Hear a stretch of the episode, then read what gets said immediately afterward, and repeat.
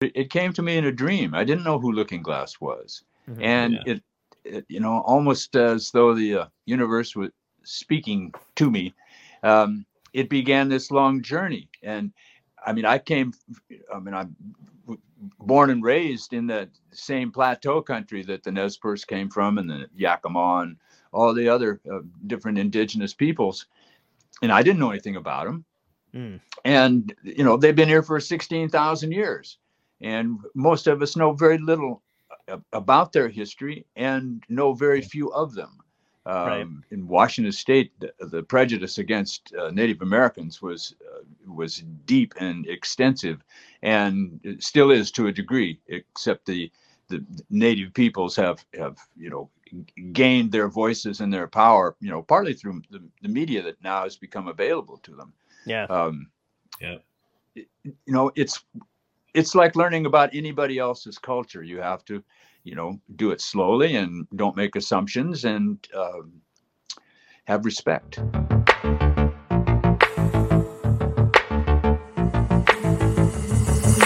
Topia tonight.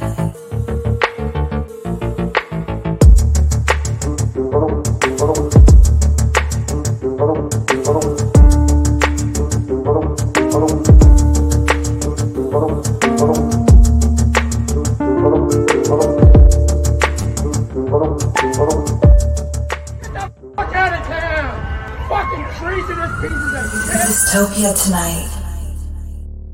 Uh, I just want to say congratulations on the new album. Uh, it's amazing. I love it. Um, Great. What can you tell us a little bit about the title, the name of it, what inspired you to do it?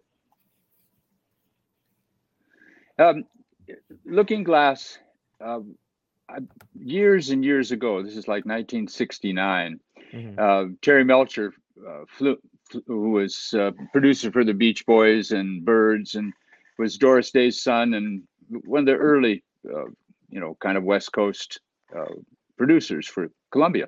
Mm-hmm. And he was getting his own label. And so his people, you know, were searching around for artists. And somebody in uh, uh Seattle recommended me, and they flew me down there and put me up in a hotel. And uh, they'd come and pick me up every once in a while and take me to a party and audition me with song, you know, for my songs. And um, at one point when I was sitting in the hotel, I was just kind of trying to write a song, you know, about looking glass, you know, Allison looking through the looking glass, right? Yeah. And I got this uh, this sort of you know dream uh, voice came um, as I was kind of half asleep, and it said "Looking Glass in Oregon." One night had a dream, and I didn't know who Looking Glass was, and it turned out that he was a the leader of the Nez Perce in the War of 1877. And it was uh, an incident that kind of created a flow. Uh, and for 50 years, I wrote songs and studied the Nez Perce and got to know Nez Perce. And um, it was kind of like this epic thing in my life. And uh, finally, it got to that place where it could wait no longer and it became an album. And Wow. That's it. Looking Glass and the Dreamers. They were all dreamers was their religion. Mm-hmm. You know, they believed that they could change things and experience things through their dreams. That's so crazy that you just said that because my friend and I were just having a conversation about dreams because he and I have some really vivid dreams. Like, and we were trying to just figure out if you're the one who's dreaming it, how come you don't know the end of your own dreams? Like, if it's coming from your head, you know, isn't that weird? Well, are you sure it is? Yeah. yeah, that's true. That's a good point too. Yeah, who knows where it's coming from? Maybe you're um, just a receiver, you know? Mm, yeah. Oh man, that would be great. That be that would explain a lot because I really don't know what's going on. But I'm like, I try to write them down when I wake up. And that's what I do with songs. I have right no now? idea what's going on. Yeah. Yeah. Well, it, of course we are. What was it? What was the process like from the first song you put on this album to the last song? Uh, well, I had, I mean, I had most of these songs kind of sitting around for a while, and I I played them occasionally in concerts, and uh, finally, a friend of mine who does my website work and uh, was one of the original Muscle Shoals uh, swampers, mm-hmm. uh, Marlin Greene, said, "You got to you got to do this. It's now's the time." And so he just kind of made me do it. And he hmm. had a friend, Gary Ogan, who lives in uh, uh, Portland, uh, who's native, indigenous person. Um, and I sent him the songs, and uh, you know, pretty soon he had, you know, he was starting to come up with arrangements. Uh, kind of caught me by surprise, and at wow. some point we kind of had all of the songs, or a, a, good many of them, and I just went into the studio with my friend Gary Shelton and um, started cutting them. You know, amazing. It was uh, it was just kind of a a, process that it, it was its own evolvement. You know, right. And did the did the like uh was this pre-pand? I mean, this came out recently now. So was this something that you had decided? over the pandemic to kind of finish to kind of put together and do or, or was it you know because i feel like a lot of people in the pandemic especially artists just wound up doing things they um, didn't think they were ever going to do you know what i mean they got around to projects that that had been around for a while and was that how what you felt like kind of this was you know something that um, I actually I never I never knew if I was really going to record it, and I just kind of got pushed into it, and it was the right time, and it was the right people to play with. The the other person who made a huge difference in it was uh, my friend Quiltman. Uh, Quilt Same, who is a, a, Warm Springs native, who unfortunately oh. is very ill right now.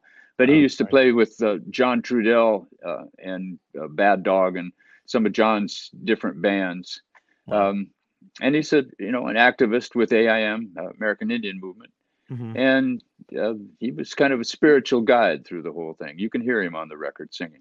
Um, were you you know? I mean, we were all kind of affected by the pandemic, and we were talking a little bit about it backstage.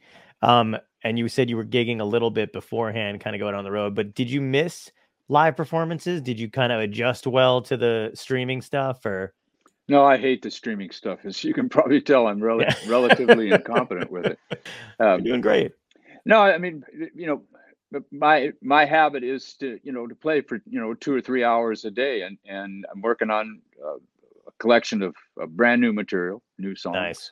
Um, and you know, without any other recourse, that's what I've been doing is trying to hone them and perfect them. So when I finally get in the studio with them, um, I won't have to learn them in the studio. I'll I'll know oh, them going in. You know? That's smart.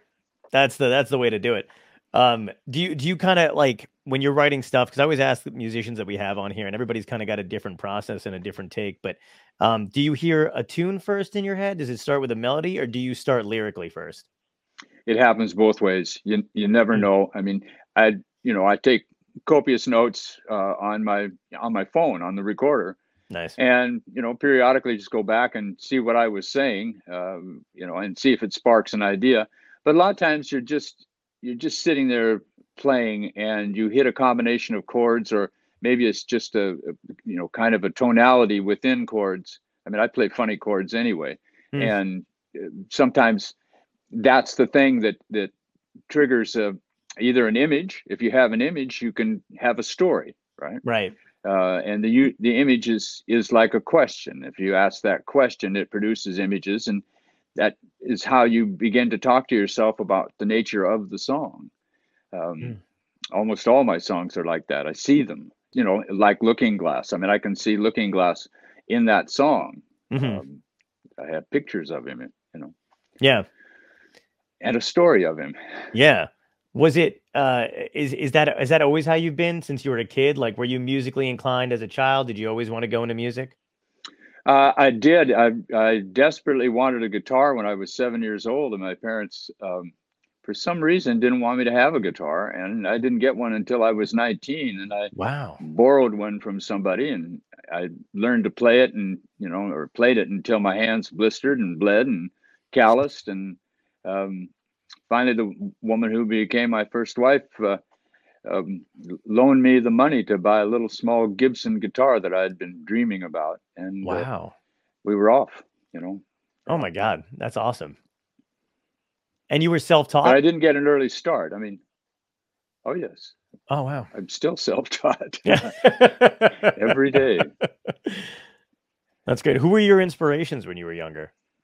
Um, some of the classic players I like loved Lightning Hopkins. He was one of the first guys that I listened to, and um, I had the, the, the great fortune of uh, being a, a roadie or a guide boy for um, the Reverend Gary Davis, who was a blind man, who was an extraordinary player. He was a wow. New York street player. But um, you ever remember that song of Peter, Paul, and Mary's called "If I Had My Way"? That was a Reverend Gary Davis song. Oh wow, I had no he idea. Always claimed it bought him a house on. Yeah, he said it bought him a house in Long Island. um, so I, I mean, I mean, if you you know if you ever listen to him, you can hear this complex way that he picks. He was an extraordinary picker. Uh, mm-hmm. so him and um, another huge influence was Mississippi John Hurt. Um, oh. Just was a magical player.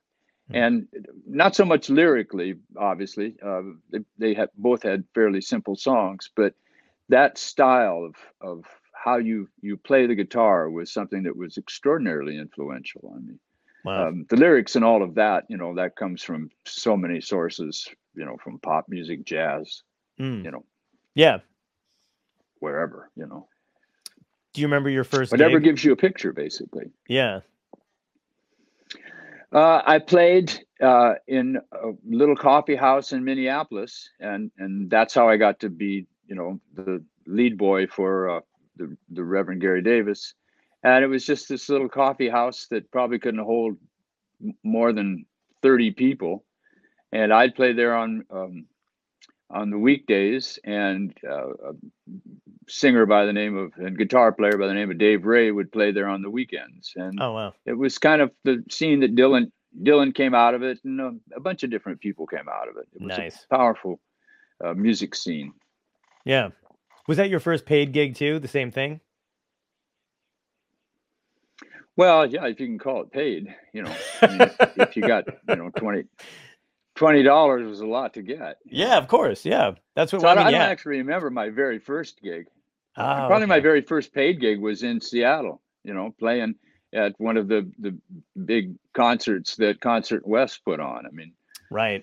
You know, I mean, yeah. I hung out with them, and I was sort of a roadie for them, and oh, that's cool. They helped me get my first deal. You know, nice. So was that was that what you always Long wanted to road. do? Did you did you want to play like on the road and go on a tour van and like that kind of a thing? Was that your aspiration? Uh, that was just, I mean, that was the the necessary uh, part of it. I mean, mm-hmm. what I always wanted to do was write songs and right. sing songs, and whatever fostered that and promoted that, that's what I wanted to do. I mean, cool. still, I mean, it's all about the song. Yeah, yeah. Yeah, it's interesting because there's a lot of people, a lot of performers and musicians, especially, who are somewhat introverted, but because of the fact that they have to sell that album, so they have to go out on the road. But I feel like everybody thinks, you know, everybody wants to do that. Everybody wants to be out on the road, like, you know, 24 7, but it gets exhausting. Yeah, those are the people that haven't been out on the road. the road, the, the road will kill you. Yeah. I mean, it's wonderful that you get to you get to your gig and you do your sound check and you wait, and eventually you get to play for your forty-five to an hour and a half or whatever your set yeah. is, and then you go back to the, the, you know hotel room and do it all over the next day. You know, and exactly. eventually, you know, you're you're driving two, three hundred, maybe more miles to play a house concert or a, a small, uh, you know, venue. You know, and after a while, you're a piece of meat. You got to go and recover. Yeah, absolutely. Uh, did you like LA when you first went out there? Because you mentioned that they had brought you to some parties and stuff. Was that kind of? Did you like the parties? Was that have any wild nights? I'm the guy at the party that you find in the corner, uh, watching everybody else. Right. You know, I studied all the other people. Yeah. And I mean, and I met, you know, I, I, I you know, I met Gram Parsons and Taj Mahal and some oh, other wow. people, but I was you know, I was really green. I mean, I, Mhm. you know, I had no idea, you know, about LA. And it was, you know, a few years later that I finally came uh, down and, and started auditioning for record companies and eventually auditioned over the phone for uh, Ahmet Ertegun and got a deal with Atlantic. And, Wow. you know, it was kind of a, a, fairy tale, uh, you know, beginning of a career in that sense. All right. What? How come you had to audition over the phone? Was it just the distance, or he wanted to hear you like immediately? No, I was in. Um, it was a famous uh, manager uh, two of them. They were called Greene and Stone, and they mm-hmm. managed Sonny and Cher and Dr. John and uh, the Iron Butterfly. I mean, a wow. bunch of people. Yeah. And they had had a, a, lot of success with Atlantic Records. So I just happened to be in the office and we were trying to put a band together. And Ahmet uh, called Charlie. And Charlie said, uh, Ahmet, I want you to hear this kid. And, you know, had me get my guitar out of the case. And he held the phone up and I played uh, Good Time Charlie's Got the Blues and another song called Steel Guitar. Mm, and the next day, Ahmet came with a couple people, and I played the same songs again. And he said, "What do you want to do?" You know. Wow. And at that point, uh, we thought we had a deal. And unfortunately, um, a couple members of the band had uh, drug problems, and they kind of faded out into the night.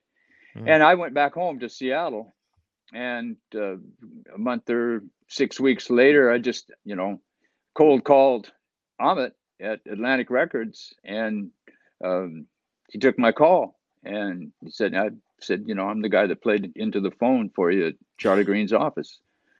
And wow. he said, "You know, send me a tape." So I sent him sent him a tape that I made on a old Webcor tape recorder. I don't know if you've ever seen one of those. I have, yeah. It has a microphone in it. Yeah. Yeah. It's it's mono and it sounds like absolute crap. Right. and I made that and sent him that tape. And I mean, it was, I mean, I'm embarrassed by it now, but it was all I had. no, yeah. And so I called him back. I called him back and, and he said, Yeah, I listened to your tape. I didn't hear much on it. I said, You heard the same song, two songs that I played into the phone in Charlie Greene's office. And mm. he said, uh, He checked with somebody and he said, Yeah. He said, What do you want to do? I said, I want to make a record.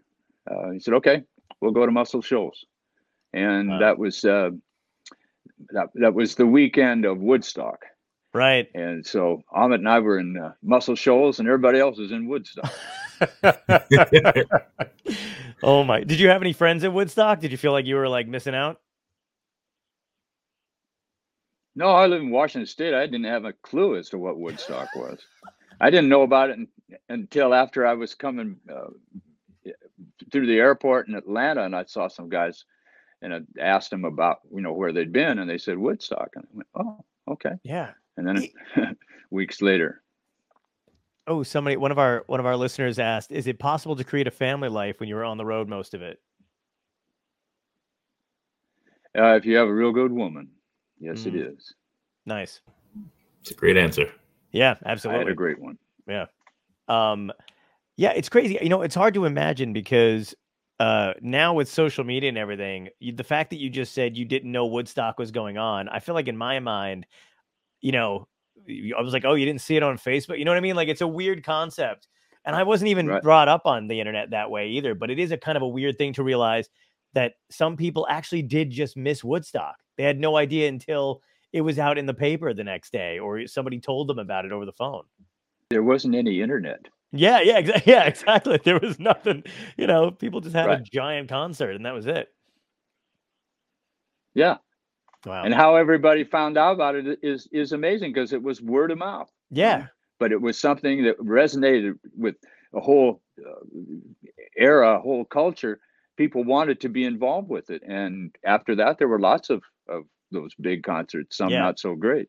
I, yeah, I know. They tried to do it again, and I think it did not work out. I, I feel like that's a specific moment in time that you really can't replicate because they have tried to do it again to a certain extent, and they're like, you know what I mean? It's always like the hype of the original thing that's supposed to keep everybody going, but they're usually not as great. No, because they're designed to make money. Yeah, and nobody made money in, at Woodstock until the film came out. Right? Did you have um? Somebody that you had opened for in the beginning that kind of uh you were kind of starstruck by or you know what I mean like kind of threw you off a bit in a good way hmm. interesting question uh no not really um I mean I had you know I opened, you know, in some weird situations. Uh, mm-hmm. I opened with just an acoustic guitar uh, for Yes.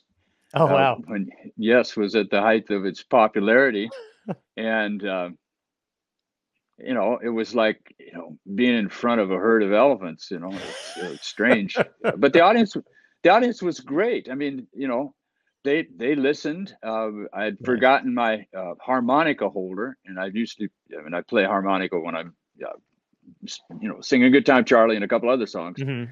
And uh, John Hammond Jr. was in the the wings, and um, I guess my harmonica holder broke or something. Right. And he was he was playing a gig the next night or something. He ran over to his hotel, which was across the street, and came back and, and brought me his harmonica holder so I could finish my set. That's he's, so cool. been a friend ever since. Wow. Yeah, it was wonderful. That is awesome. Yeah, I feel like uh, a lot of people think that musicians all know each other. So it's like one of those, you know what I mean? Like just anybody in the business, anybody from comedians to musicians that we all just magically have this connection and know each other. But it's often stories like that or like a, a moment like that where you just like meet somebody for the first time who's in the, you know, uh, same career that you're in, and then you kind of bond over it. Yeah. Well, and I mean, you're never in the same place that anyone else is unless you're at a festival, which is one of the great things about the festivals is that you get to hang out with people that you've loved their music and mm-hmm. you know you know them in, in a sense but you've never met them mm. um, i went to a, a, big festival in edmonton one time and God, there were just everybody was there from k.d. lang and Rodney Crowell and Doug Sahm and wow. Eric Andersen. I mean, just a whole bunch of people that I, I was very fond of and just had never had any time with. Wow. Yeah, great experiences. If you could have uh, somebody in your audience, like another musician that you really admire, and they could be alive or dead, but who would you want to, if you were playing your concert and you looked out in the audience and you saw, so who would you want to see out there?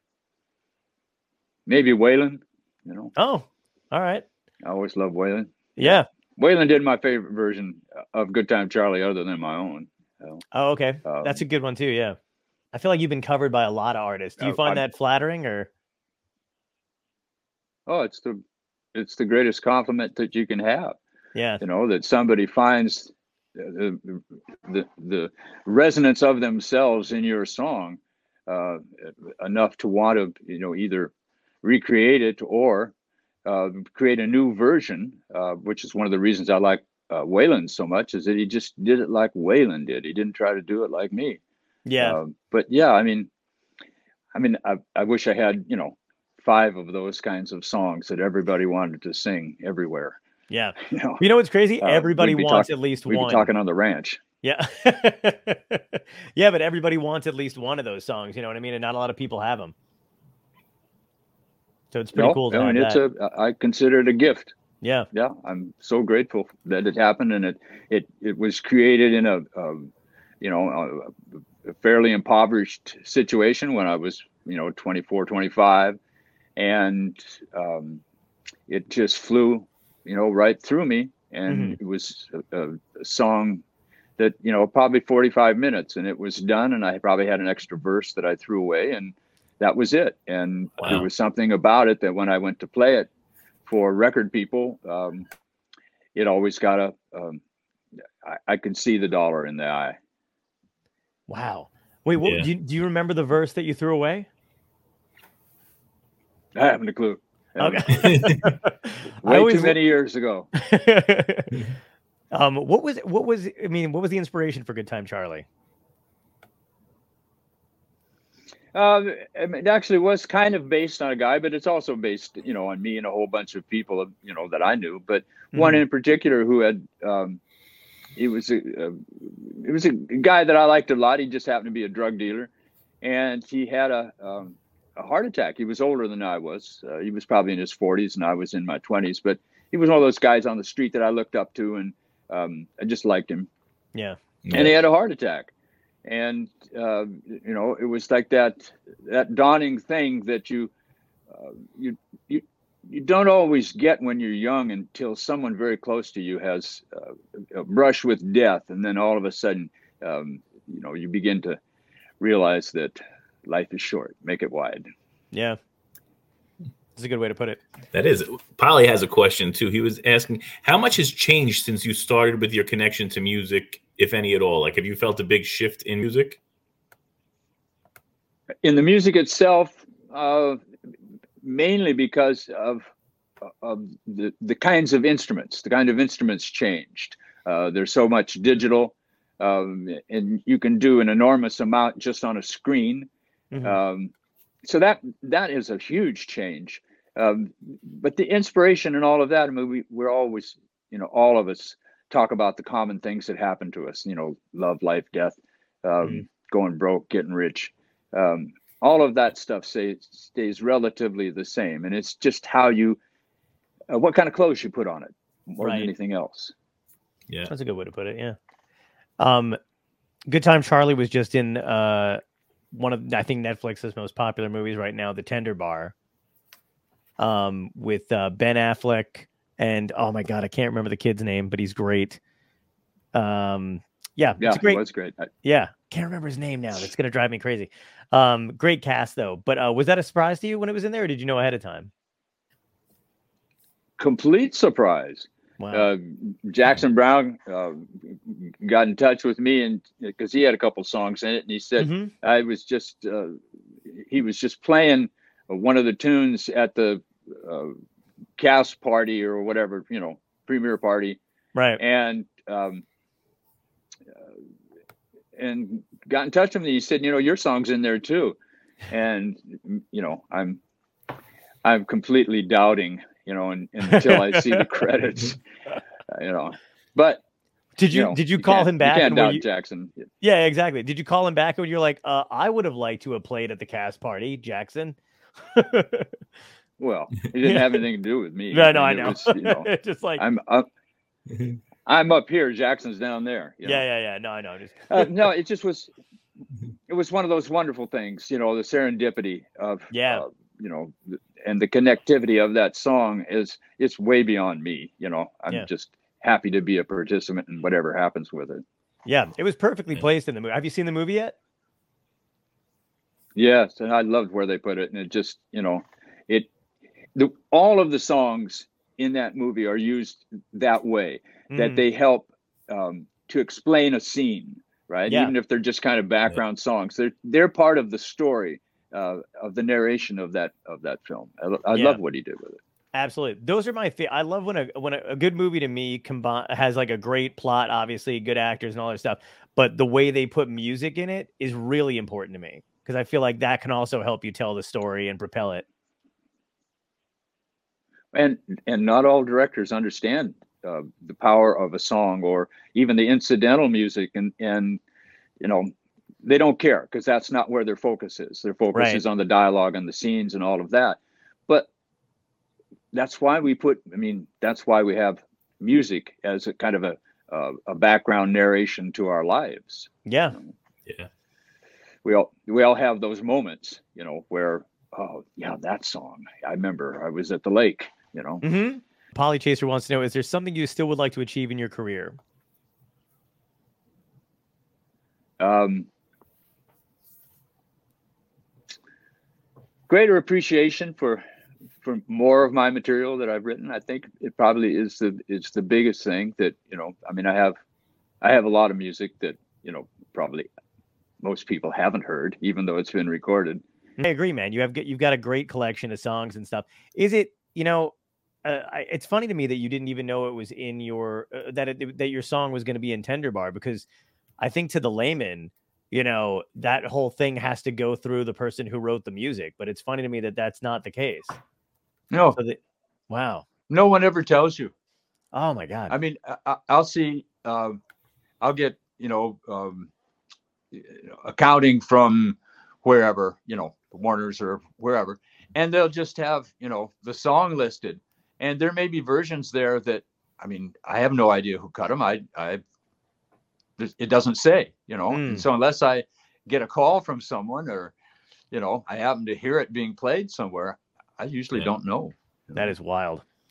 We we got a tip from a, a band that we had on a really great duo called Roses and Revolutions and they kind of uh uh-huh. you know w- one of their one of their um things tricks is like of the they, trade yeah tricks of the trade basically is that they like to write their music for like tv shows and stuff like they kind of think of it that way but uh they figured out if they named their songs um something kind of generic that these TV shows now and these movies literally won't pay attention to the lyrics. They just Google what they're looking for. So they're like, relationship ends. And then if this if a song title pops up with that in it, they just use the song. And and they noticed it because isn't their music sad? Yeah, isn't it? it, it is. is. And they noticed it it's because pathetic. It's it totally is. Uh, they noticed it because some of their songs wound up in movies or TV shows that had nothing to do with what was going on in the scene. And they were like, that song right. is not about this. But they did it because they all they did was Google the name. So just rename all your songs, like cleaning the kitchen. Right. And then somebody will throw that in a movie and you're done. That's it. Well, the more oh, had a great, wait. yeah. The, the more had a great question too. He said music about native people has a unique history how would you describe your experience looking through the looking glass? Well, as I was mentioning earlier, it came to me in a dream. I didn't know who Looking Glass was, mm-hmm, and yeah. it, it, you know, almost as though the uh, universe was speaking to me. Um, it began this long journey, and I mean, I came. I mean, I'm born and raised in the same plateau country that the Nez Perce came from, and the Yakima and all the other uh, different indigenous peoples. And I didn't know anything about them. Mm. And you know, they've been here for sixteen thousand years, and most of us know very little about their history and know very few of them. Um, right. In Washington State, the, the prejudice against uh, Native Americans was uh, was deep and extensive, and it still is to a degree. Except the the Native peoples have have you know gained their voices and their power, you know, partly through the, the media that now has become available to them. Yeah. Um, yeah. you know, it's it's like learning about anybody else's culture. You have to you know do it slowly and don't make assumptions and um, have respect. Yeah. Great point yeah there was a there's a movie on netflix uh, that's still on there now but i remember when it first came out. Have you ever seen a movie called wind river? Oh man. Great movie. Right wasn't great that a great movie? movie? loved that movie and i had no idea yeah, until the end. movie. yeah me too. It's one of the it's a i think it's a beautiful film and kind of heartbreaking too but i've watched it again and again and i didn't know the part in the end when they say how many um you know native americans go missing but they're not registered and no one goes looking and all that like i had no idea that was like a thing. Oh yeah. Native american women uh, i mean have been so heavily abused i mean particularly in the west i mean you know there's a horrible amount of racism in the West that doesn't always get you know called that. Right. But it's been going on forever. I mean, if you look at the the, the amount of genocide, the numbers mm-hmm. uh, since uh, you know the Pilgrims landed, uh, it, it is a boggling number in the many of millions. Right. Um, you know, we're we're conquerors. We're not uh, we're not particularly kind in our process. absolutely agree, and it's tragic. History um, is tainted by the victors, right? Yeah. Oh yeah, another question says, which song is your favorite to perform? Uh, usually it's it's an, one of the newer ones, hmm. you know, that you know, has a particularly you know powerful meaning to me that I'm, uh, you know, in the process of, of discovering. Which that's really what happens in a song that it doesn't really finish itself. It's a constant process of rediscovery as you keep performing it. Um, I have a song about an old dog, and I'll guarantee you, it, uh, you know, there will not be a dry eye in the audience uh, wow. when I sing it, and I have to be very careful of it because it is a very powerful song. But there are some things that, that we don't protect ourselves very well, even though we want to. And one of those is um, the deep love we have for our animals. Yeah. Especially once we lose. Absolutely. Yeah. Yeah. I just had a friend who lost a cat recently. And it's like, you know, you need to, and, and it made me think of my own pets that I've lost, you know, that I've had that I've lost over the years too. It's weird. You never let that go. No, it's unconditional. You mm-hmm. know?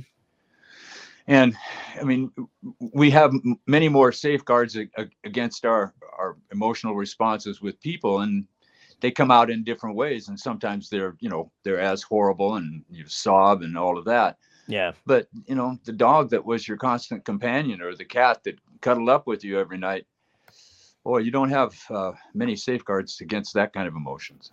Absolutely. Yeah. And and mostly because too like when when it's a person that dies, you know, you know in your head that they have an understanding of what's happening.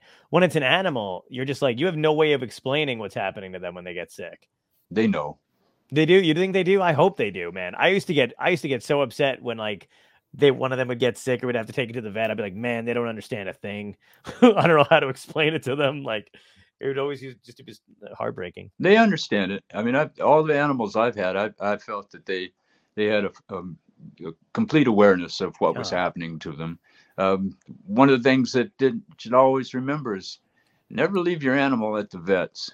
You know, yeah. either stay with them or take them home and you know there's nothing that they hate worse than that loneliness of of being in a cage at a veterinarian's. Yep i've never done that. I can't i won't do any of that. Um and, and especially with having a, for some reason you, people think cats are not at all friendly. And every cat i've had has acted exactly the way a dog would until I realized it's just acting the way an animal, a pet would. Like he runs to the door when I come home, you know, pushes the blinds aside when I pull up in the driveway. It's the same thing. Yeah.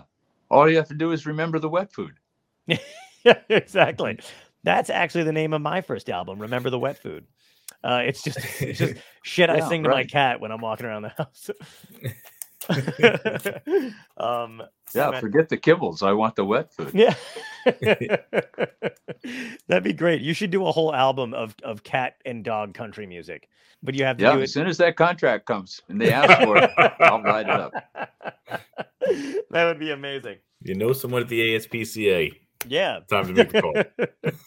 right. That would be incredible.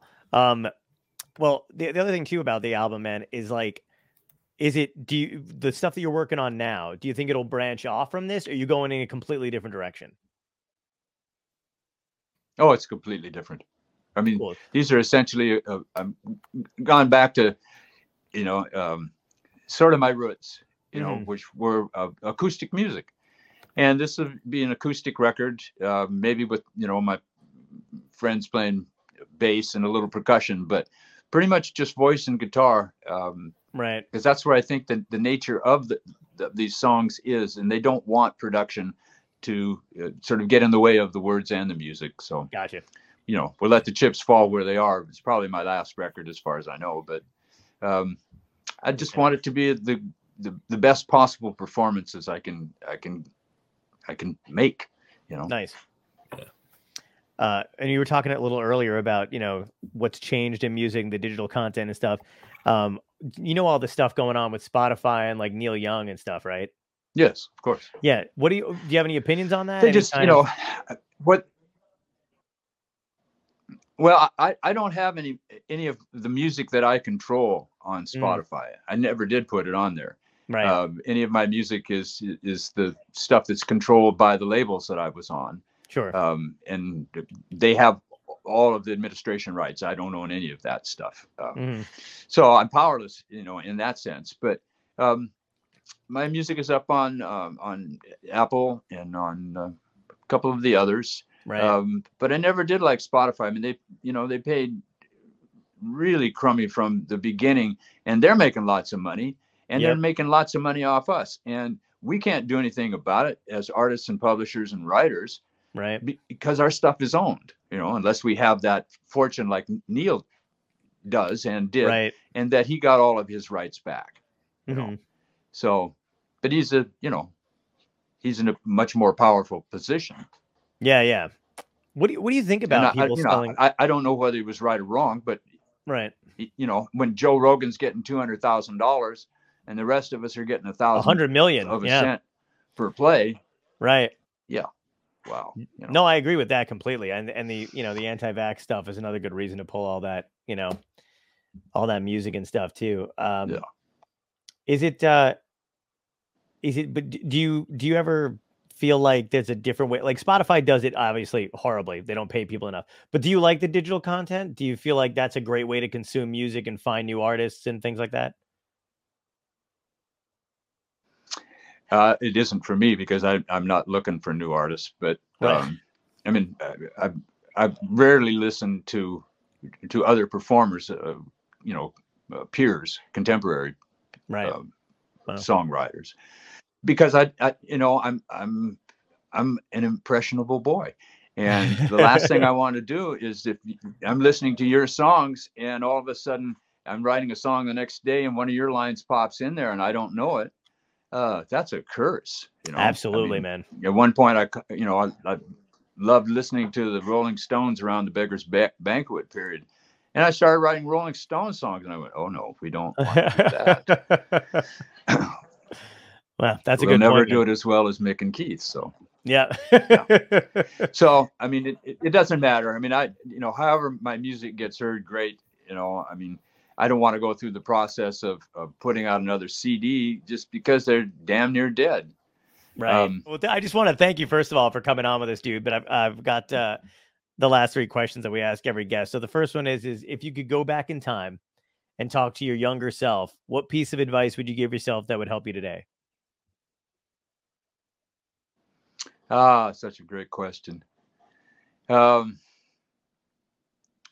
be more open, you know, accept the gifts that come to you. Hmm. Um, uh, I had an opportunity uh, in the early 70s to sign with David Geffen, and I didn't do that. Wow. Uh, and I consider that still a great mistake. Um, if you're in the business, get a good lawyer.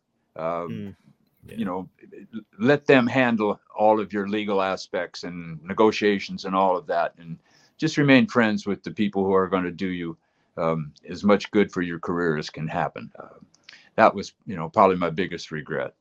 Okay. Yeah. great advice. Absolutely. Um, second question is uh, what had to end in your life good or bad that led you to where you are today? Uh, probably my father's death at 16 Wow. He died a crummy death from multiple myeloma, and oh, I think that was a, a you know a, a, a, powerful, a depressive you know energy at the time. But over the years, um, those things that happen to us that are so crushing, they are are huge um, nodes of energy, and if you use them creatively, uh, they can be very powerful. You know, the, the things that resonate emotionally deep within you are the things that you need to be able to access uh, in in your creative life because that's the juice you know that's the stuff that will connect with others. That's great man. Solid. Um, and then the last one is a goofy question that's uh, part of the theme of the show so brace yourself. Uh, so um, if this was a real dystopia you know uh, volcano erupting uh, climate change has hit aliens zombies um, what would be your epic death? How would you want to go out? Well, uh, probably real high, um, you know, blasting them with my um, my shotgun as they try to get through the door. You know? I like it. Maybe love it, man. You know, maybe they'd be great. pals. You know. Yeah. You know, maybe I, I maybe I'd have you know a, a blunt, and they'd walk in and go, "Hey, brother," you know, off we'd go to you know Cygnus or one of the uh, you know fabulous places out there beyond. That's us. great. I think before yes. dystopia hits, Tom and I are going to come over if you got one of those. Uh, that'd be great. Oh yeah, I'll roll one up. Yeah, where do you live again? I'll be waiting uh, on you. What time is it? uh, it's been a blast talking to you, man. I, I, really love the new album, and I hope to hear some of your songs and movies again. And I can't wait for the next one. Absolutely. Thank you so much Thank for joining so us. Much appreciated. Uh, you bearing with me. Oh yeah, no problem, man. it was again all all my pleasure and our pleasure, and uh, you know everybody had a great time. So thank you. Yep. Thanks so much. All right. Peace. All right. Have a great night.